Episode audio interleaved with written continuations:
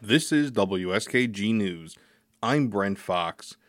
In county jails across Pennsylvania, people living with mental illness are routinely met with pepper spray and stun guns.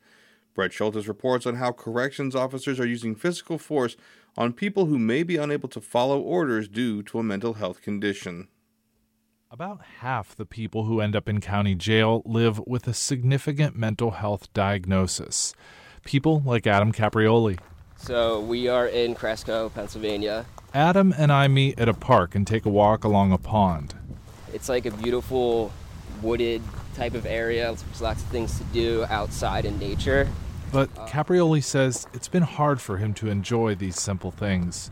He lives with bipolar disorder and an anxiety disorder that can come out of nowhere. Last October, Caprioli called 911 during a panic attack. Police took him to jail. Once he was there, as he puts it, he started really freaking out. I keep asking for help, keep asking for a nurse, I just keep walking by. And this went on for like four hours of them just like ignoring me, and I'm like freaking out. After hours in a cell, Caprioli tied a t shirt around his neck. Records show what happened next. Four corrections officers entered the cell. They took him to the ground, and one was carrying a pepper ball launcher. And then they took the pepper ball gun from like point blank just like bang, bang, bang, bang, bang, bang, bang, bang, bang, bang. And um, I was already like detained.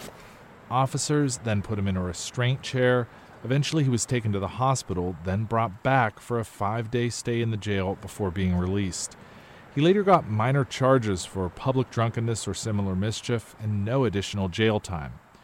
Caprioli says he blames himself because he makes his problems worse when he uses alcohol or drugs.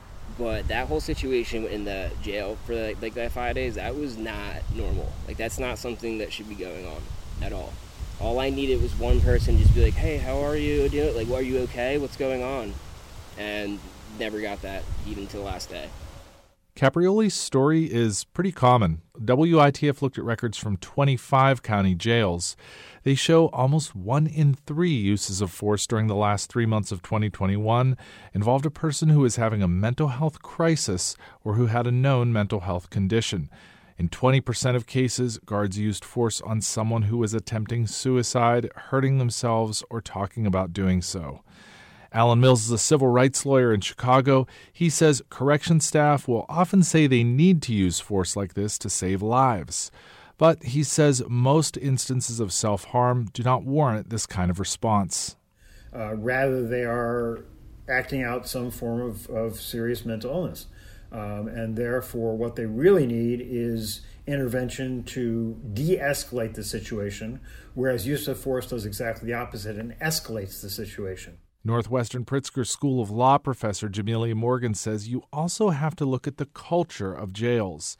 Officers may think prisoners are faking illnesses, and they may prioritize overall security over everything else, including a person's health concerns. And that's the problem. Can we ever get health care? Can we ever get accessible prisons? Um, many say no because of this conflict with security. Occasionally, this does lead to prisoner deaths. And while most people survive these encounters, Morgan and other experts say it leaves them with lasting trauma. Morgan says to change the situation, communities need to reimagine what jails are. And a few places are trying this. In Cook County, Illinois, Sheriff Tom Dart says he's completely redesigned the jail, putting psychologists in charge instead of wardens. I said to myself, if our society is going to insist on me being a mental health hospital, I'm going to be the best mental health hospital. Dart says the jail also moved a lot of the prisoners out of cells to what he calls a college campus setting with classes and job training, preparing them for life after they leave. He says the jail has also changed the norms around when to use force. If you have someone with a mental illness, I just don't see how, you know, tasers and OC spray can do anything other than aggravate issues and can only be used as the, the last conceivable option. In Pennsylvania, nothing like that is currently happening, and though some wardens are trying to adapt to the reality of a jail filled with people with acute mental health needs, county leaders say they need more resources, not just to improve jails, but to help people before they have a mental health crisis. In Cresco, Monroe County, I'm Brett Sholtis.